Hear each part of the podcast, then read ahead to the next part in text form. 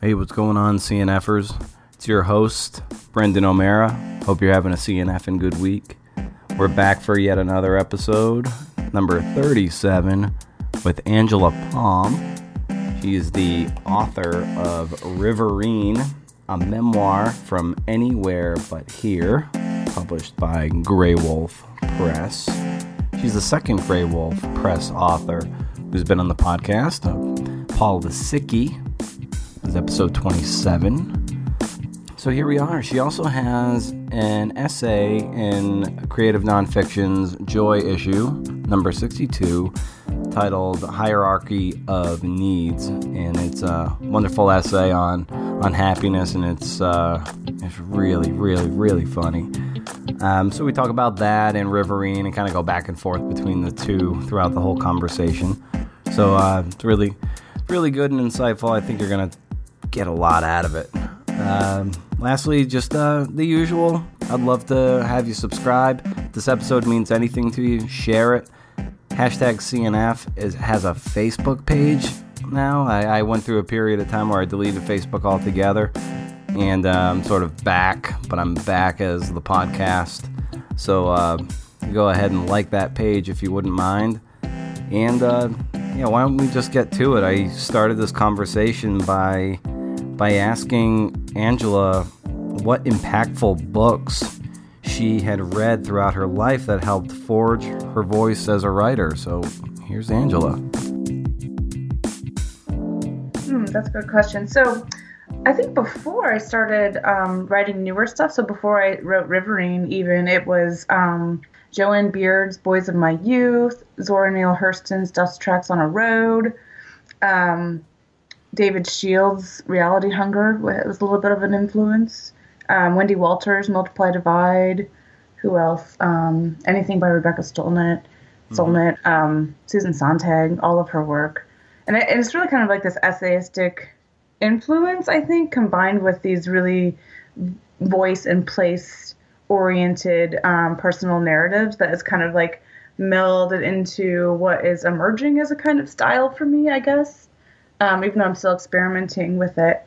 And after I was, after I wrote uh, Riverine, I immediately um, read a book, and it was Ongoingness by Sarah Manguso, and I it struck me as, you know, working in in brevity and, and collage and small pieces, and I thought, oh, well, instead of you know, pouring everything out onto the page, this is another way to do it. Yeah, showing so showing some restraint in some ways. Yes, showing some restraint exactly, and not only what you include in experience, but also in um, in form and in in a line level too.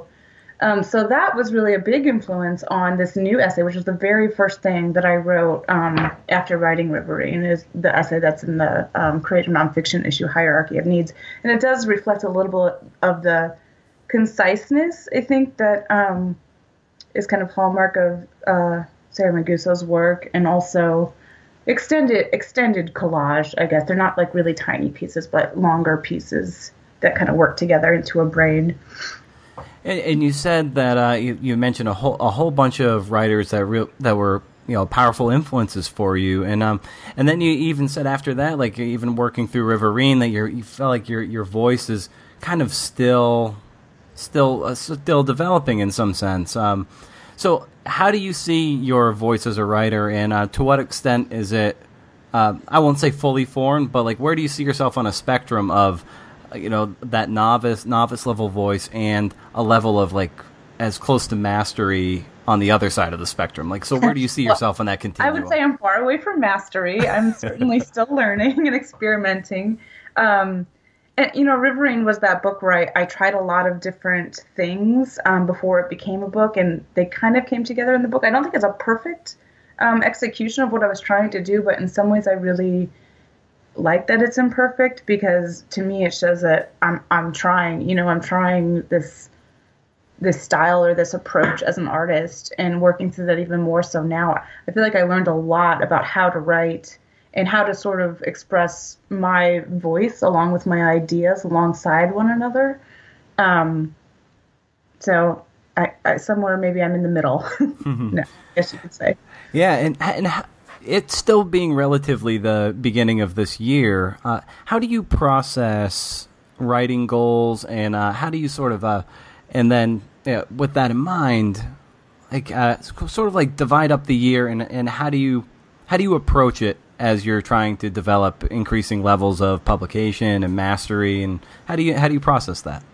It's funny you should ask that. Um, instead of making like personal resolutions about myself for a year, which I feel like are always sort of setting me up to fail. I do make resolutions and sort of little goals for writing. Um, and I write them out specifically in like a very Octavia Butler kind of way, like on a little card for myself to look at. And they're just very tangible items um, that I can look at as as um, maybe like a publication that I that I want to get published in, or um, a, a grant that I want to apply for, and just just small tangible things. And then within that, um, a little bit more abstractly, I think I'm working, um, you know, as I said, just to, just toward more understanding of what it is I I observe in the world and how I observe it and what I care about and what is really worth putting on the page at this point, and um, especially with respect to the state of the world and the country and and all of that. I think it's it's really um, pushing me to think very deeply about intention and impact. So that's kind of where I'm at now. And I, what I, I sometimes forget that I have this list and I'll, I'll go back to where I'll find it because my things are always such a mess and like very unorganized. I have really good intentions and I get very unorganized, but I'll find it, you know, three quarters of, of the way through the year and I'll, and I'll be able to kind of tick through like, Hey, I did three of, the, of these five things. How can I sort of push through these last couple items? and honestly, it's been a it's been a great way to organize my time because I feel like it's just it's so easy to get pulled in a million directions. You know, we're constantly, especially if you kind of live in the online world to some extent, the way that I do. I'm seeing, you know, everything that everyone else is doing, where they're getting published, all the all of the contests that are open, all of the um, sort of great opportunities that exist when you're part of those communities. And being able to exercise some restraint over what you participate in, I think, is really, really key and to just focus on on what your you know sort of personal goals or success looks like. I think that people get really trapped into the like submissions game. And one thing that really helped me even be able to finish a book was to stop participating in the submissions game which became really quite maddening. Um, and once i did that you know stop trying to get all these one-off publications. And once i just sat with my book and said how can i make this a book or complete this as a book I got so much done and came out with a book, and I felt like you know t- taking a step away from that was re- really useful and just sort of refocusing what I cared about. What did that submission game look like to you, and at what point and in what moment did you decide to take yourself out of that playing field and then and then do the focused work that turned into what what what is an outstanding book? Thank you at first I, it was really useful because I hadn't been published anywhere and in order to get some credibility I, I did need to have um, some publications out there. And but but it was it's sort of addicting I think I think. Mm. um, I don't know if you feel that way I, I, I felt that way. And I realized it, it was just becoming um, sort of crushing you know like the rejections are hard and you know just not feeling good enough. Like that wasn't a good feeling um, for me and so it just it just was time for me to step away. You know, once I felt like I had enough, and I sort of lost sight of the reason I started doing that in the first place was not to just have an endless list of um, publications, but it, it was for me to practice what it felt like to have a successful short work and then build into a longer successful work um, from those sort of smaller successes. I heard this um, metaphor uh, from I don't remember who said it, but for book writing, which is that a composer who is going to write, you know, a symphony doesn't just sit down and write the symphony. They they learn like each individual piece and then put it all together. Mm. And I kept that in mind um, as, as, I was sort of balancing that act between the individual submissions or the individual essays and the, the longer book work. What does leveling up look like to you, and how does that how has that changed maybe from early earlier in your career to where you are to where you are now, and how do you approach that and and dance with that requisite fear that comes with starting to reach greater levels of visibility with your work? Well, I mean, leveling up. That's such an interesting an interesting term because I've been playing so much Nintendo. the old Nintendo? The old Nintendo, the NES Classic. Oh, and, oh, fantastic. And what's funny about that that's actually very relevant is you know, when you level up, you still have to do all the work. You know, you hmm. still hmm. are kind of starting starting over. And though there are more opportunities, um, you know, more doors opening for me, which is very exciting. Um, you know, you still have to start at word one, sentence one. And so, I mean, in some ways, it's it's easier because you're not worrying as much about whether the opportunities are out there or wh- whether anyone will listen to what you have to say or you know take the time to spend with your work to consider it. But at the same time, you know you're, you're holding yourself to a, high standard and an even higher standard perhaps than before, which I think is a great challenge and a great pressure to have um, but also, you know, it, it, doesn't make it easier by any means. Again, like after I finished Riverine, I went to go talk to an MFA program, and I remember just thinking and saying to them, you know, we're we're in the same place now. You know, I'm back at square one, and I'm thinking, you know, what am I writing? What do I care about? What how do these things relate to each other? I think the process just starts over and over again. What was that experience like for you being in front of a group of people the way you were probably once sitting in front of someone speaking, looking up there and saying like, "Wow, I want to." What they're doing, that is what I want to do. And now you are sort of in a reversal of positions. What was that like? Yeah, it's it's really surreal, and it's it's such an honor, um, you know, to be in that position, and a great, you know, I feel like a privilege to to have had the chance to, to do that, and you know, I think I, you know, for me, you know, I'm very, I consider myself myself to be a pretty humble person because I don't feel like I'm any different from anyone sitting in the room. And for me, it's important to just be, you know, very open and honest about what it's been like for me and and that it's still a struggle. Like writing, you know, is hard. And any any kind of chance I have to to talk about, you know, what's helpful or or what I can share or sort of give to someone else um, to help them on their their path, I try to do. When you were starting out writing essays and even getting into the work that would turn into uh, book length narrative, what were mm-hmm. some of the things that you struggled with early on? And like as you're piling on new skills, and then like how what are the new what are the new struggles? So i guess like it's a kind of a two-parter. Like what were you, what, what was hard for you early on and then what's hard for you now? Well, I think at first, you know, you have your three, four, five essays or chapters that are really obvious parts of the story. And then, um, you know, when you're looking at a book like narrative, you're sort of saying where are the gaps, where are the holes, what's missing in either the argument I'm making or the trajectory of the narrative arc or, or whatever it is. And I think pulling out those uh, additional pieces it comes a little bit harder than those those really obvious ones.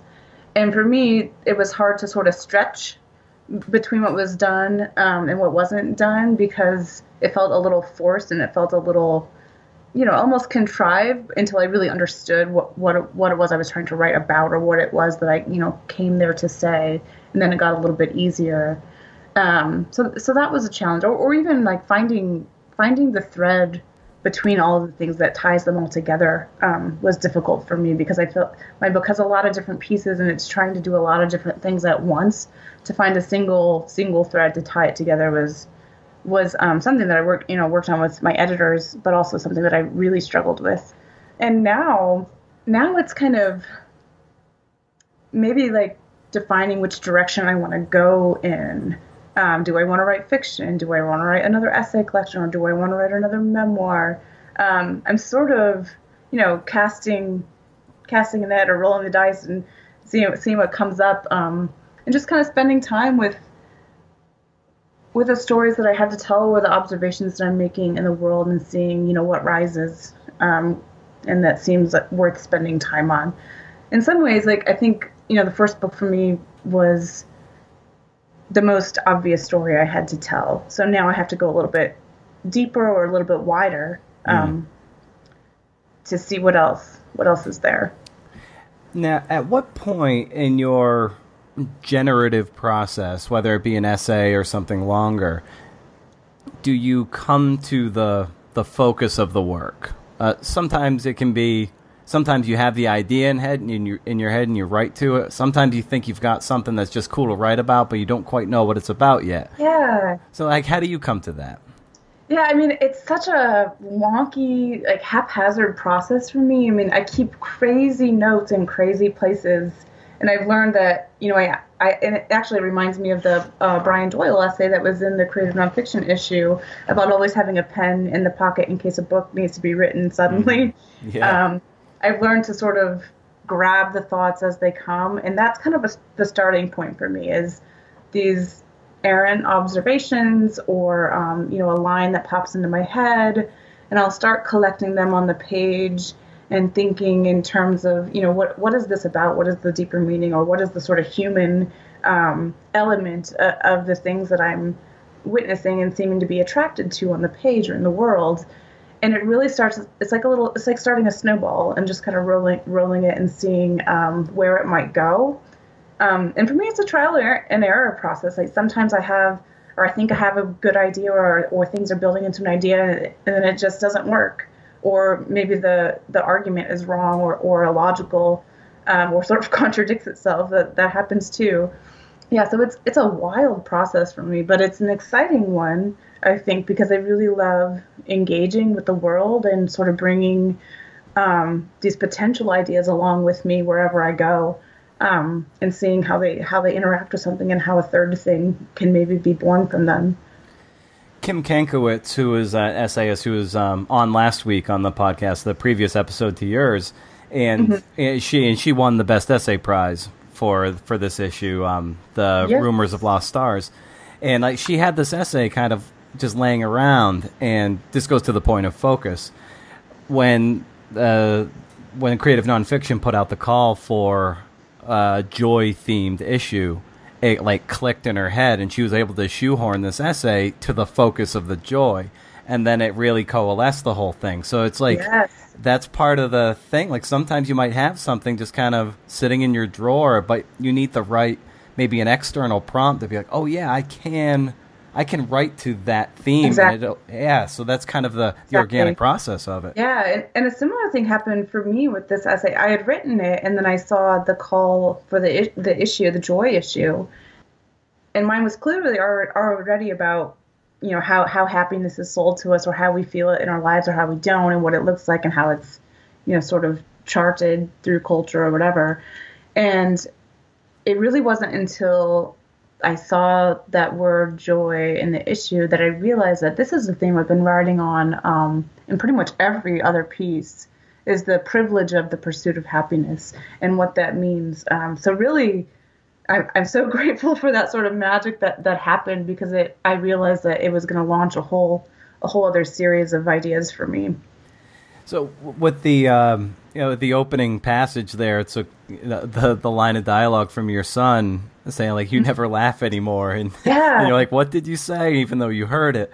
Um, was that always the beginning of this essay, or or did that come? It was always it was the, it was always the beginning, and it was the coloring books mm-hmm. um, that were you know were the best selling books on Amazon in 2015, and then um, the scene where I'm in the in the pizza place watching this live stream of people getting water in Uganda and thinking, what the hell is going on in this world? Mm-hmm. and from there, trying to think through it on the page, um, which is kind of what essaying is for me.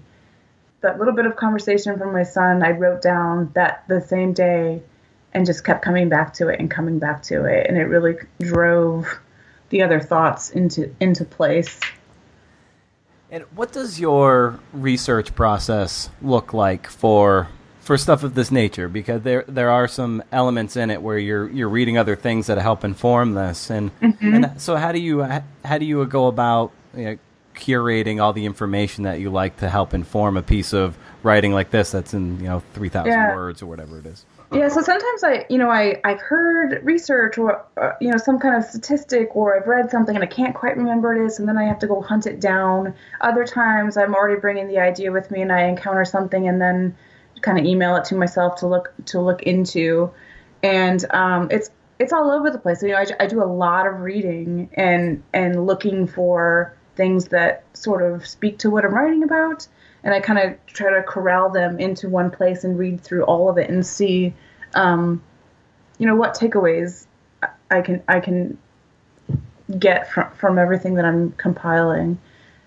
You know, I'm not like a I'm not really in the library. I'm you know an online researcher looking at articles and and whatever I can kind of get my hands on. But I'm open to you know wherever the, wherever the information finds me. And I'm always always kind of paying attention.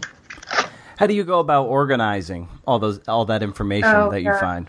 Well, I'm kind of old school. I, I print everything out and I mm-hmm. put it in little folders. Like this is the little folder about the hierarchy of needs, which I'm trying to figure out. And then I write all over the folder, and it's kind of a mess. But um, that way, I can take it with me wherever I go. And I, I use uh, labels in, in uh, Gmail too. I don't know if anyone else does that, mm-hmm. but just trying because I'm always emailing things to myself that I want to read later or print out later.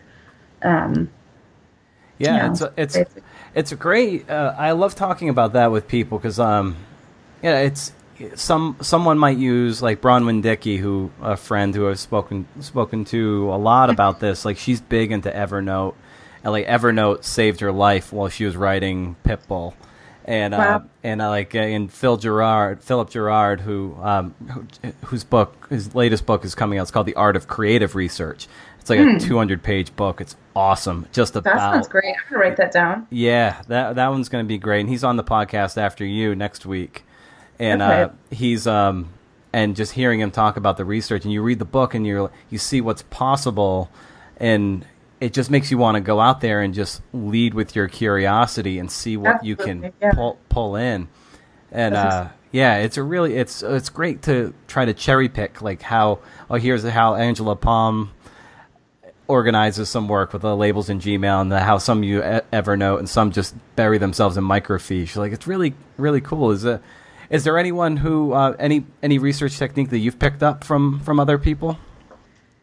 Not really. I, I have started taking, actually, yeah, and I don't remember who I even got this from, but one thing I found really helpful, especially for nonfiction writers, I think, um, is I take pictures of, of places and things that I'm writing about now mm-hmm. so that I can come back to them. Um, and, and smartphones make it so easy because, you know, it's like always on your person. Um, but I've found it's really helpful in recreating detail rather than relying on just memory or notes um, and re- and helpful too in putting me back in the sort of spatial memory of a place, which which does this whole other really interesting cognitive thing on your psyche. Uh, so that's that's been pretty cool. I also use um, Google Maps a lot. I was just talking with this guy uh, Dave Ryan, um, who is also a writer, and he, we were talking about spatial memory. And I was talking about um, a writing exercise, a writing prompt that I give that involves drawing a map of uh, where you once lived and putting X's on the map for where certain things happened to sort of reorient yourself into experience. And he said that he did a similar thing um, with his students, but he has them go back and look at their homes um, on you know Google Maps where you can you can see the landscape view and you know confronting change over time ge- geographically and topographically he has led to these really interesting um, essays. So I've been having fun talking to other writers about how how we research place and memory and how they connect kind of connect together to create different kinds of tensions across time. A, a great exercise in dredging memory I found was, um, and I got this from Madeline Blaze, who I took a you know, memoir class with back in undergrad, and mm-hmm. it's um, just writing out like linearly a timeline. It's real simple, but you're okay. like, okay, in 1989, you know, obsessed with Ninja Turtles, or and then like, but then that might lead you to, okay, I used to watch these cartoons with so and so, or I was playing Legends of Zelda on the phone with my controller, and you know, it just all of a sudden these little things start cropping up yeah. And uh, like one little memory becomes a lead domino to others, and they go forward Absolutely. and backward. Like I don't know if you've exercised that as something I do. I do, it, I do it a little bit differently. So um, I, will just try to list every single detail I remember about um, a place or an experience or a person, or whatever. Like what was the music that that was in the background? What what what's every physical detail that I remember looking at? What was the the mood like? What was the weather like? What was what was said, what are the snip- snippets of dialogue I remember, and I find that it is like that the dominoes effect where you start one thing leads to another, and pretty soon you filled up a page or two pages of things that you haven't thought of in years.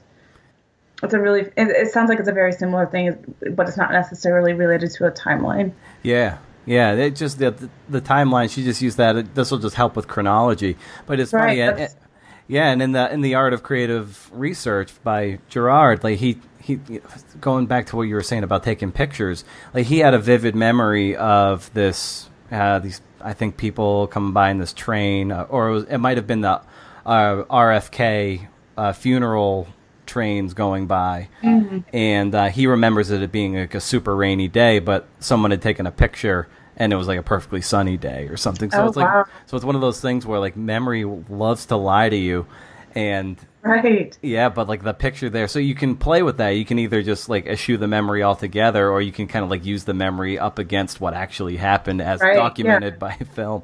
Oh, that's brilliant. I love that. But it's, so scary too because it calls into question every memory you have. Yeah, which means it's like as as someone writing any form of nonfiction, whether it's a personal or more repertorial, it's like you kind of have to t- turn into a reporter no matter what, and like Yeah. go vet it out. And It's uh, it's uh, I think Walt Harrington had a great has a great line. He's a you know professor in journalism, and in his essay, "The Writer's Choice," I think he said like, uh, he said your your mother loves you. Check it out. So it's like, so you know, ma- yeah. So I mean, it's just uh, drilling it down. Like you you assume something, well, make sure get it on Right. get it on tape or something. So when you were uh, when you were I'd say a younger writer in your early twenties or so, what like or mid twenties, like what were some of those growing pains that you experienced that that all writers tend to go through? Well, I think the most obvious one for me is that, you know, getting the music in your head to translate on the page was uh, a very difficult thing to figure out how to do. I would often think I had a, you know, great idea or a great story, and then I would take it to workshop and it would be just absolutely horrible and everyone would, would just tear it apart. um, and it's not even just like accepting criticism because criticism is part of the, um, you know, part of the process, but not it, it, there's there's something I don't know. I think maybe a, a maturity um, in writing of being able to sort of be your own editor and see your work through eyes other than your own. That becomes a part of the, the process of writing that I think you have to learn how to do. I mean, I'm definitely still still learning that, but I think that was one of the toughest things for me to sort of wrap my head around. And when you were just starting out, uh, what did a successful writer look like, and how has that changed in the say the last ten years or so? Uh, that's a really interesting question. I was, I was actually, this is a pretty extreme example, but I was just thinking today um, about some of the earliest books that I read from like recommendations. And on the, in this case, Oprah's recommendation, and which was in the 90s, and, and I didn't have access to, um, you know, anybody who was really a reader or or a sort of intellectual, I guess I, I guess I would say. And so when this the list of books began, I would read the books, and it occurred to me today that I never thought of those the people who wrote those books as being real people in the world who who you could someday become. Um, you know, I didn't think of the author as you know a, a place that you could get to. It was just the, just such this foreign idea. You know, it was an island. Yeah, it was something other other people did. Right. Yeah. So it's it's really um it's really kind of amazing. I mean, I just see it so differently now because I'm sort of you know in in the world a bit, but it was just such an unfathomable place to be uh, when I first started thinking about it. And then as I as I you know kind of got involved more in the writing scene and started to have some, some publications and you know just engaging with the community in, a- in a different way in a way other than just being a reader um, things you know became seemingly more tangible or, or reachable How important is being a part of a community in terms of you know, a writing community of some sort? Like, how important is that to you? for me it's it's everything i i mean it's most of what I what I love about writing is the community around it and and sharing um, you know a very particular kind of joy um, with other people who love to read and write. And I think too, it's um, you know although we love the times where we're in our writing alone and it's sort of reaching that magical place without the community uh, you know to sort of share that with who who cares mm-hmm. I, I think it's everything yeah and it's like all, all my favorite people in the world besides my you know immediate family are are from my writing community and is that community uh, geographically local or is it more virtual for you now that I've had the opportunity to to visit more writers and readers across you know, the U.S., I feel like it's growing uh, beyond what it beyond what it was, and that's a really um, exciting thing for me because it does continue virtually uh, beyond the sort of shared spaces of like AWP and readings and conferences, and it's been really one of the most fulfilling aspects of my life. It, it's turned out. And I think it's great to be able to have you know the conversations the kinds of conversations that really excite you in the in the world and to have the, the people to share those with is huge because you know not everybody else you know and love wants to hear about it mm-hmm. so when you were when you were at AWP this year the the writer industrial complex that it is uh, how do you how do you navigate it? it it can be very overwhelming yeah, it remains overwhelming, maybe um, in a different way now than than what it used to. The first time I, I went to AWP, I didn't know what was going on. Of course, tried to do a million panels and did about half of what I intended, and was sort of weirdly disappointed in myself with that. And then, you know, over time, it's changed um, into a place where I reunite with friends and um, just celebrate new books uh, from friends who who have books coming out um, try I try to learn a bit more every time. Um, I think now I'm sort of in this space of exhausting myself with social activities, mm-hmm. um, as you do. But it, it still remains like a, a really um, a really great place to connect with other people and to sort of um, build build relationships with other writers. I'm much less freaked out by it than I used to be, though. Yeah, yeah. What do you tend to gravitate towards there in terms of things you want to see and, and balance the the communal aspect of it, which which is in a lot of ways in terms of getting published. If you know that's you know far more important in a lot of ways. You know this this game if if if it's anything, it's it's knowing people, and uh, that that kind of gives you you know legs up uh, in terms of uh, slush pile stuff. Um, so yeah, I, it's yeah, funny. So. I never think of it. I never think of it quite that way because I always end up just hanging out and having a blast and meeting all these great, great people who I then realize much later, mm-hmm. um, maybe are in those positions. Yeah, like I, I, you know, but I just never know going into it. Oh, um, yeah, and it's ne- and it's never a good idea to like go. Oh, I can leverage this conversation over this delicious IPA over no, and just, get myself just, published somewhere. I'm like not the person who probably thinks about that. I just I just love being around people and, and having a good time. Just to always try to learn something craft wise, mm-hmm. um, or or community wise. Uh, so I'm always kind of on the lookout for um, what's what's new or, or what are people talking about that um, have to do with something I'm working on personally in in my writing.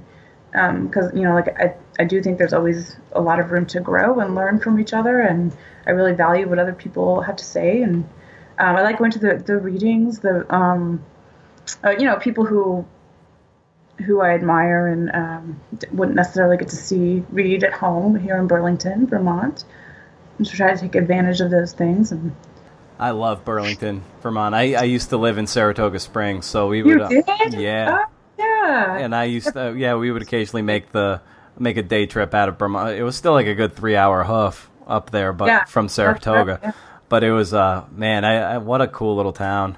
We actually up there for Halloween one time and got a there was a zombie march down. I and I got some. of course there was. Yeah, I got some candied blood on my jacket from. Uh, we have from... the Zombie March, the Santa 5K, um, the Penguin Plunge, the, the Turkey Chase. Wow. All kinds of holiday uh, events outside. It's pretty fun. so, when you're uh, in the throes of writing an essay or book, um, what does your routine look like? But starting from like when do you wake up and how do you pr- how do you start how do you win the morning so you can win the day? Well, what I found is getting to work as soon as possible um, is pretty key, and just focusing on um, adding words and adding uh, length and building onto whatever I'm working on. And by early, I mean like nine o'clock in the morning. I, I really love hearing about writers who get up at like five thirty, and I really secretly want to be them, and just absolutely am not built for that. So I usually, you know, get a cup of coffee. I sit and I write kind of like in my pajamas um, for a couple hours, and then I'll stop and and do um, my editing work. So like one of my other jobs, and then I'll come back in the afternoon if I have time and revise. And then at night I usually read. So I'm I'm kind of always reading three or four books at a time.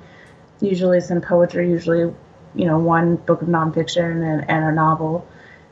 I kind of hop around. I, I think I have like writer's ADD because hmm. um, I feel like I'm always working on a different project unless I'm under a deadline I know is coming up. Then I can really kind of focus and, and get it done. But that's the day to day of it mostly. And with your with your editing, is that like are you a freelance editor? I am, yeah. So mm-hmm. how did you how did you get into that and uh, start that as a as a vocation to complement your writing? Well, I actually did that first. So um, I, I, was always just kind of a hobbyist writer. I, I, was never sort of I was never setting out to be a writer. I worked as an editor uh, full time at um, an educational um, editing firm. Basically, we did work for like Pearson, McGraw Hill, um, Prentice Hall, all all the big uh, educational publishers. And then some of my former professors started hiring me to review their manuscripts because they were putting books out and, and had always known me to be a good editor and a good reader and a good writer. So um, I did that for them, and I I uh, I started taking myself more seriously. Then I thought, well, you know, I'd like to write more too, more than just um, you know, kind of as a hobbyist writer.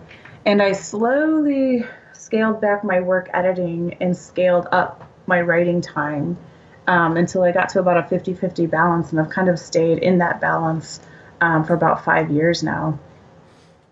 And how did you put a value on your on your work? Like, how did you come to what you? I'm, I'm sure it varies from job to job, but like, if first maybe for someone who is looking to get into some form of freelance editing, where you actually can dictate the rate, unlike a lot of freelance writing, which you're just kind of beholden to the magazine right. or newspaper. So, how, how, did you come to an area of comfort where you're you're you're getting some you're getting getting income and and everything and sustaining yourself that way?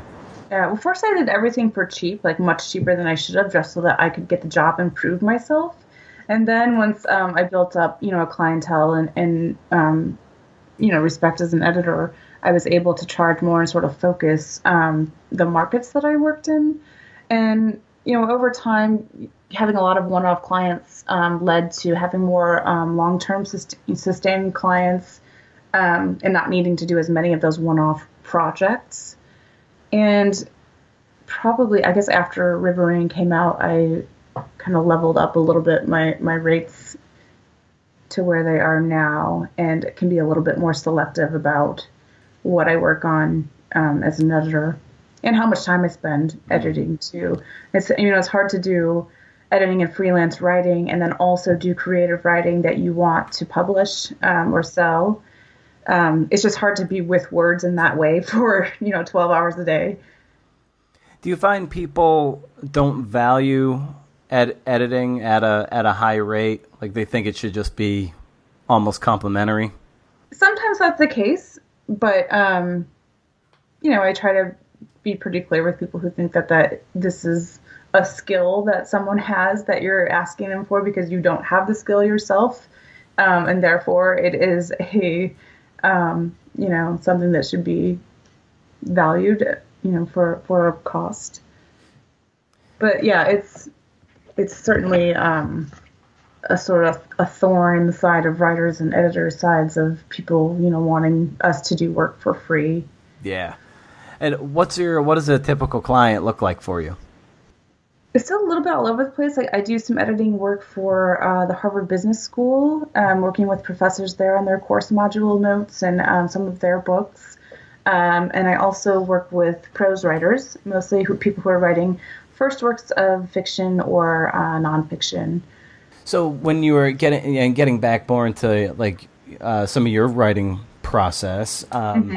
when you were writing Riverine, um, a, a, friend of mine here in, in in, Oregon wanted me to ask you uh, how you chose to structure it like in terms of the chronology of the writing like was it kind of scattershot and then you tried to stitch it together? Or were you able to write it kind of as a cohesive thing from beginning to end? No i was not able to do that at all. Um, so i started with probably two or three essays that i felt were um, kind of the heart of the book. Um, and then I, just, I wrote other essays that I felt like were sort of examining the same topics and places and themes um, and the same set of characters. And then I tried to put them in um, an alternating order of like youth and adult voices, which really kind of wasn't working. And I tinkered with that a bit. I moved things around. Um, finally, kind of settled on, or, or, no, what happened was I came across this um, book that DJ Waldie had written, and in the book was this line, um, "Every map is a fiction," and that line, which is um, the opening epigraph of the book, really became an organizing principle for principle for me that I that I had been actively searching for and unable to to locate myself. Mm-hmm. Um, and I realized that that was really kind of the heart of the idea uh, that I was working with, which is that I was trying to map this place where I'd grown up, these experiences that had taken place where I'd grown up, and was finding it very difficult to do in a chronological narrative from start to finish. So what I had done is taken little cross sections of that place and time out and sort and looked at them individually. Um, so you know, taking a sort of scan of or a survey of um, the religion in the area, the the agricultural sort of uh, state of the area, um, different pieces like that, and then organizing the book according to those um, different kinds of map maps. But I think it's um, you know I think it's good to be always in search of an organizing principle or organizing thread, and then also be able to let go and um, get into a little bit of an uncomfortable place where you don't have the answers and and allow a sort of external magic or influence um, enter your work and lead you in, into maybe a better place or a final place. I feel like for me it's about eight, but there's like a turn, there's a turning point where that that thing happens, and then suddenly everything else begins to click into place. Um, and that definitely happened for me after that mapping epigraph. In uh, uh, I'm sorry if you had mentioned. I'm sorry if you mentioned it. But when in the process did you come across that epigraph? Like, at what percentage oh, were you okay. through the manuscript where you came across? That? I was about halfway through. Okay. And so then, at that point, something something clicked for you. Yes, yeah. It was it was this idea that y- you could look at a map or look at a place and be misled about what that map or what a story of a place held and that there was something deeper to be found. And, and i organized it around that that layering and that peeling back of layers to get at a deeper understanding. And what did that what was the feeling like as you were writing it just before you came to that quote that you used for the epigraph? I felt a little bit lost to be honest um, and a little bit like you know I, that that challenge of having an idea and translating it translating it on the page and having it not quite be what you wanted to say um, and for me it was a it was a difficult place to be in that that sense of being lost on the page a little bit or or not quite being able to put into words or or, or organization the thing that you were trying to do. So finding that uh, epigraph was just you know finding my way really in the work. Yeah, some things like that end up being like a, a lighthouse in the distance. Like yeah, you are like, oh wow, now I have there's a destination now. And I, I can't imagine now what the book would have been without it. It's like where was I going? Yeah. where else was I going if not there? Yeah. So when uh, so after you you you you get you read that quote and then everything from there and it's like you're you're like gravity assisted running downhill type thing. So what was the yeah. what were those mornings like? Those generative mornings like when you were hitting the keyboard and running after that? What were those days like? Yeah, on those days everything just flowed and you know gave me you know purpose and drive and motivation to keep going and the the sort of memories that unlocked even was pretty amazing um, you know where i had sat and thought well what else can i put in this book? What else you know suddenly there it all was. Um, and i think this is so important to kind of you know take a half turn from where you are and look at something from another angle or another perspective to see it um, in, a, in a fresh way. And it really allowed me to do that. And those those days were great. Um, there was a couple times where I um, would go, you know, rent like a really cheap little Airbnb and just hole up with the work because there was so much of it um, coming out and, and to be done. And even, you know, I, I would sometimes write till three three o'clock in the morning because there was there was just so much. Yeah, I can't wait to get back to that place again where the the hmm. work is pouring out. I understand what I'm doing.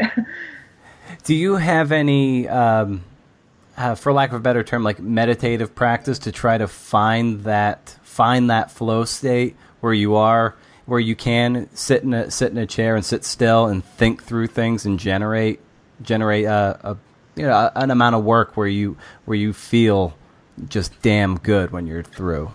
Yeah, you know, one of the really important things I found is that I don't, you know, I don't do well with um, snippets of time, you know, 15, 30 minutes, an hour. I really need four to five hours of like no interruptions to really sit and get into those moments. And it's a very um, sort of visual process for me. And I, I, use a lot of, this is a very weird thing, but uh, like post it notes.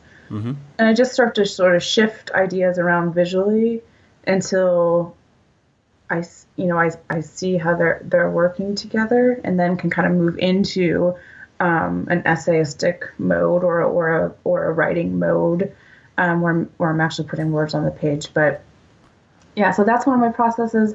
I also, um, you know, truly meditatively, I guess uh, I go for walks and just kind of clear my head, um, which has this amazing effect of like allowing for a new thought yeah. once you've their their way. And uh, is that part of your that that four to five hour block of uninterrupted uninterrupted time that sometimes you might skip out for for a walk yeah, to help? In a, in a perfect day, that would be what I do. You know, yeah. real life doesn't necessarily allow for that. I have um, you know two young kids who who often. Mm-hmm. um, change my plans. You know, for example, Monday it was a snow day, so my kids were home, and I had just gotten back from being gone six days and had a ton of writing to do, and of course wasn't able to. But that's that's life. Yeah, and um, uh, in in reading Riverine too, um, the you ground it in such a sense of of place, like it, you just feel it. I don't know, you just kind of feel the geography, and you feel the the weight of that river that you grew up on around it? And how mindful were you of trying to elicit the I don't know the the the pressure from the external world on you and how that influenced your life? Like eh, how how did you dance with that kind of feeling? Yeah so actually I was very mindful of that and it, and was sort of part of that this mapping idea too and and the river sort of runs through this book in the same way that the mapping does and what I realized for me is getting across this very textured um, experience of place to make it feel that way for a reader um, was me going beyond this idea that experience happens in a void. Um, so experience happens in you know a very specific time, a very specific place, and with very specific characters. And getting down into the details and the sort of history and the and the feel and the sense and the smell and um, the sort of folk tales around all all of the things that happened at that river was the only way to really um, transfer my sort of intimate experience with it to a reader who has never been there. And so I try to think of that as nothing happens in a void, and how do you get out of the void by engaging with with the world and in different ways, and with the senses in different ways, and with time and with place and with character. And so I tried to do all of that for the, for the the river, um, to you know to make you just feel it. I hope.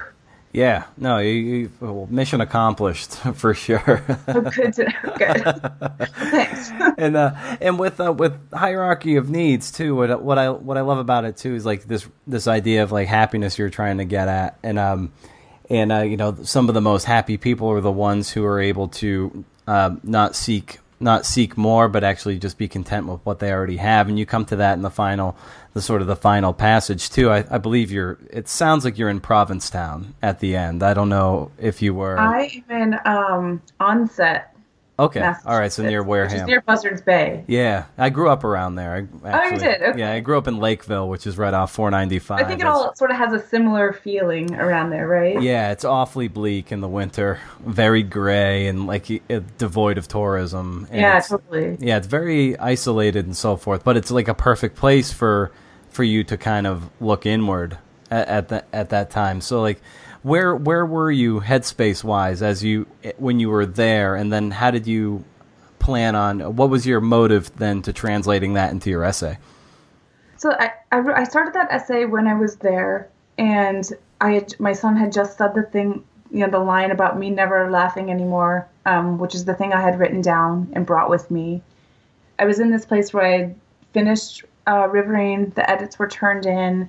I wanted to start the year off by doing new writing. Um, and I was just in such a such a mentally sort of sad place. Um, Donald Trump was running for president, and that was a new idea. Mm-hmm. Um, and I was really, really just upset about a lot of the things that were happening in in the world and in the country. And is that why you he noticed that you weren't laughing anymore? Just the. I think, yeah, I think I had just gotten so deeply into thought about those things and was carrying it with me everywhere and feeling like I couldn't do anything about it. Um, and it was, you know, it was a wake up call to hear that from my son that he he wasn't seeing me as a person who laughed anymore, which is was so it was devastating, and I wasn't laughing at that little writers retreat I was doing in Onset, um, Massachusetts, I was I was really kind of despair despairing um, and trying to climb my way out of that.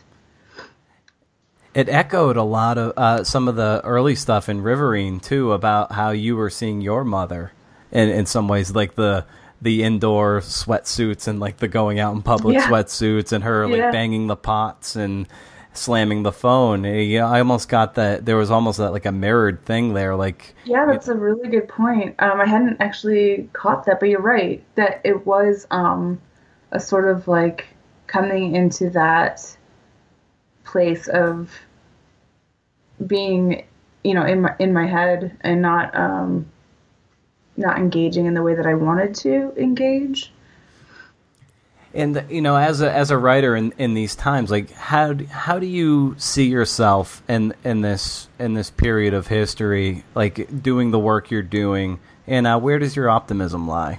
Hmm. Well I'm, yeah i'm trying to find my, my my place in this world. And i think you know i i can write a lot about um class in America is one thing I'm really drawn to writing about and have um, some thoughts about and observations to make.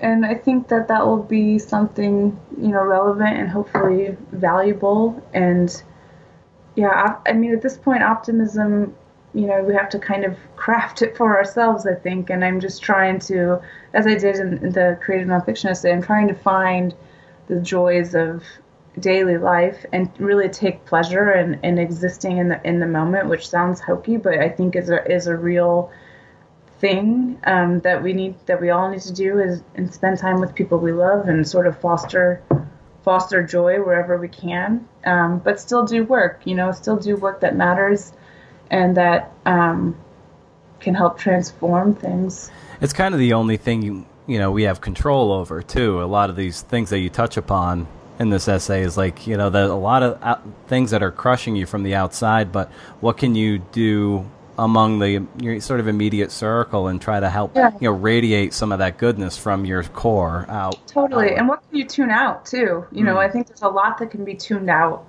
um, that is totally unnecessary noise, and and being able to do that for yourself, I think, is really really crucial.